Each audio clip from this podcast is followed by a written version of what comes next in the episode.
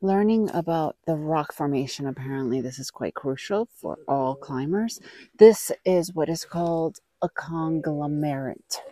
Basically what it is it's rocks within rocks right? Millions and millions and millions years old with these pockets right? So the pockets are great for fingers but there's no place to put your feet. So that's what makes it a little bit harder and more challenging.